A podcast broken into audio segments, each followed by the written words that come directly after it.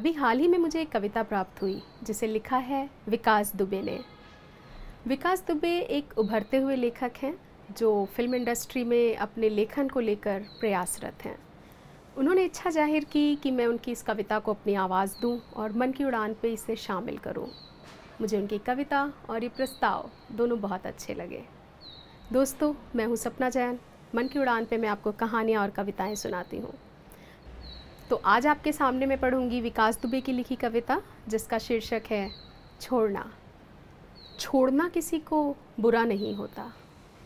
छोड़ना किसी को बुरा नहीं होता। हाँ अगर छोड़ना ही चाहते हो तो किसी को उसके दफ्तर छोड़ो। किसी को उसके घर तक छोड़ो।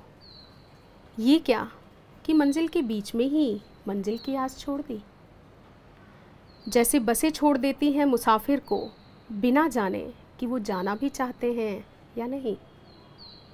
तुम छोड़ना ही चाहते हो मुझे तो वहाँ छोड़ना जहाँ से हमारे सपने हमारे नहीं रहें, अलग हो जाएँ।